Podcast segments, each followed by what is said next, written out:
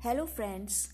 How you all are doing? Hope everyone is heading towards a meaningful life. Today I'm going to start reading the book The Secret Law of Success. So let's start with the preface. One of the most common misconception about success is that it relates directly to money or happiness.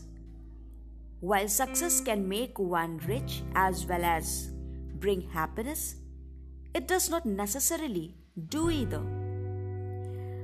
There are a lot of hidden secrets to success that are considered as methods which, if followed, will greatly increase the chances of success and successful execution.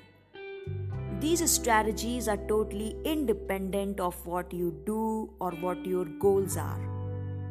You can employ them to carry out a successful project at work or to create a glorious life.